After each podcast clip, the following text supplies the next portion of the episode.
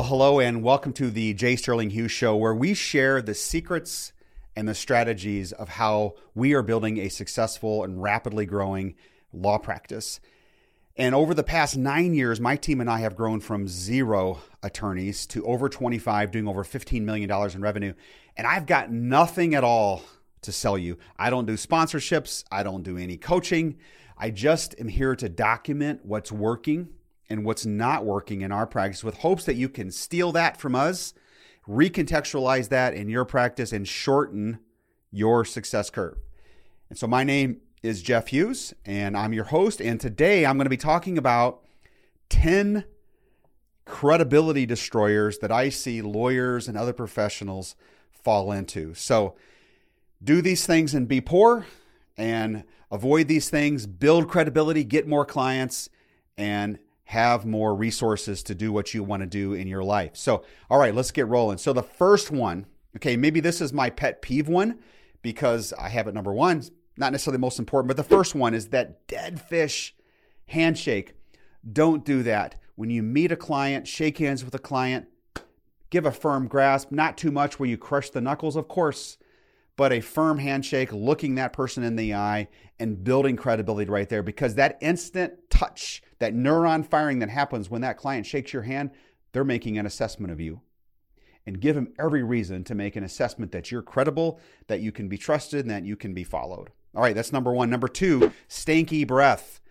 You know who you are because I have been and was that person on many occasions. So if you know that you've got some struggles here, all right, you can brush your teeth all you want in the morning. I get it. It still comes out. Carry mints around with you, especially if you're in close quarters with a client within that like that that range. You know the range I'm talking about. That's so important to keep that relationship strong and for that client to build credibility that you can, you know, interact with them without like gassing them out. Um, I, it was so bad with me that I had to get my tonsils out. Okay, so I I know from which I speak here. Maybe that's TMI, but that's truth. All right, number three, rambling and disorganized talking. If you're someone who loves to hear yourself talk and you can't explain a concept concisely and simply, you are losing credibility with the client. And I know you may be thinking, but I've got great things to say. Yes, I'm sure you do. But narrow that down so the client can follow you along and understand what you're talking about. Put those concepts on the very bottom shelf dumb it down, call it that if you will, but it makes it simple for human beings to interact and discuss. Don't ramble on. All right, number four failure to make eye contact. So, if you're a by nature introverted or shy, this may be more of a struggle for you. But building that connection with another human by making eye contact with them, not staring like you're some sort of a creepy dude or something, but making eye contact at a regular, meaningful interval is so important for building credibility because that tells the client, I might be able to trust this person. I can listen to them if they're going to look me in the eye because they're making assessments and judgments about you, especially in that first couple seconds of the, when they meet you, and you want it to be positive in your direction. So make good eye contact. The fifth absolute credibility killer. And I know there's going to be a lot of objection around this one. That is getting hammered. You go out with a client after a hard day in court or a hard day in the office and you get hammered. That's a bad look to a client. Trust me on that. I have seen it happen before. Not a good look. You don't build credibility. You don't convey the message that you're in control whenever you're doing that. And plus, when you get hammered, you may say stuff that you will later regret saying. So don't do that. Moderate yourself, control your impulses in that area. It's, it's important. All right, number six. And I'm looking at a lot of you young folks out there, and that is dress. If you want to build credibility, dress to your expectations of the moment, of the situation. And if you don't know quite sure what those expectations are, because you don't have a lot of experience to fall back on, then just up it a notch. Think what you should do and maybe go one slight notch above that so you can meet expectations. I see this all too often. Judges have told me this. The lawyers that show up on a Zoom call or something like that, wearing a hoodie, looking like they just rolled out of bed, bad, bad look. You build, you destroy credibility doing that. So stop doing that. Please stop doing that. It's making you look like like it like you're an idiot. So dress appropriately. You don't have to wear a tie and a tuxedo, but you need to dress appropriately. And that may just mean a nice collared shirt that's pressed with something, even jeans that look good and aren't full of holes. Okay, so figure it out. Dress to the moment. All right.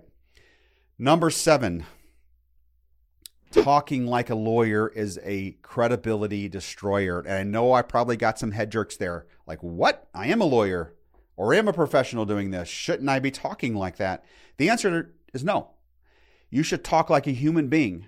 This is especially true in the consult room whenever a client is making that initial evaluation whether they like you and trust you so that they want to hire you. If you put things on such a high level that they can't follow you, confuse minds, stop, pause, and reverse. You want them to not stop, pause, and reverse. You want them to trust you and like you so they then will want to work with you. So put things on the lower shelf. Now, young attorneys, insecure attorneys, attorneys with big egos. I know that covered a lot of us. but all of you folks who struggle here, bring it down. You will serve yourself and your client much more by talking like a normal person and acting like a normal person. And that makes you relatable and trustworthy. All right, number eight, credibility killer. Ugly work product.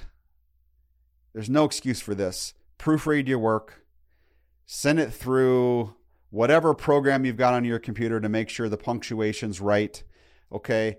Uh, you can't put the wrong caption on something. You can't send a client the r- stuff that was meant for another client. All of that is around your work product. Any submissions to the court, they need to be perfect. They need to be good. They reflect you, they reflect your firm and your team. So, having a quality work product, very, very important. It's a credibility builder when you have it, it's a absolute destroyer when you don't have it. Number nine, and this might be the most insidious one of them all, and that is not being prepared. And I'm not talking about just the big obvious ones like your hearings for court. You know, those of you who have a struggle getting there on time and you're rushing in and you're disheveled and you look like you just got out of a, a whirlwind or something like that, that's a really bad look. Even if you are technically prepared, you're telling the client that you're not prepared because you're running in late, you're in a in a hustle. Even if the client you talk to the client the day before. Be prepared, show up prepared, be there a little bit early, put on your best face, best foot forward, be calm and ready to go. Okay. That's just not in the court setting. That's obviously any interaction with clients. Be prepared. Number 10, the 10th credibility killer, and that is sloppy tech communication. I'm talking primarily about your iPhone or your cell phone, wherever you're working with. When you communicate with a client, be a pro, even through a text message. It means something, it matters, especially early in the relationship. Okay. That includes emails all right, just having emails that look like text, mes- text messages, not a good look. I know you feel comfortable with that. I know that's how you communicate, but figure it out. It looks sloppy and it destroys your credibility. Having good communication on your technology is, a, is an important aspect of building credibility with clients. Likewise, having a Gmail account when you have a law firm. Okay, if you have a law firm, then you know have your name at the lawfirm.com, not your name at gmail.com. It looks more professional in that way. You're just finding ways to raise that that awareness around your credibility builder with your client. So, those are my top 10. I could go on, you could go on. There's many, many more, but those are what come to mind. And I hope that they've been helpful to you. And if you've got any value with what I've shared with you today, um, I would love it. It would mean the world to me if you would subscribe to our podcast and our show as we're going to put out content on a weekly basis, just sharing with you what we see working and not working in our practice. And if you got value above and beyond, if you could like it, I would be greatly appreciated. Thank you and have a great day.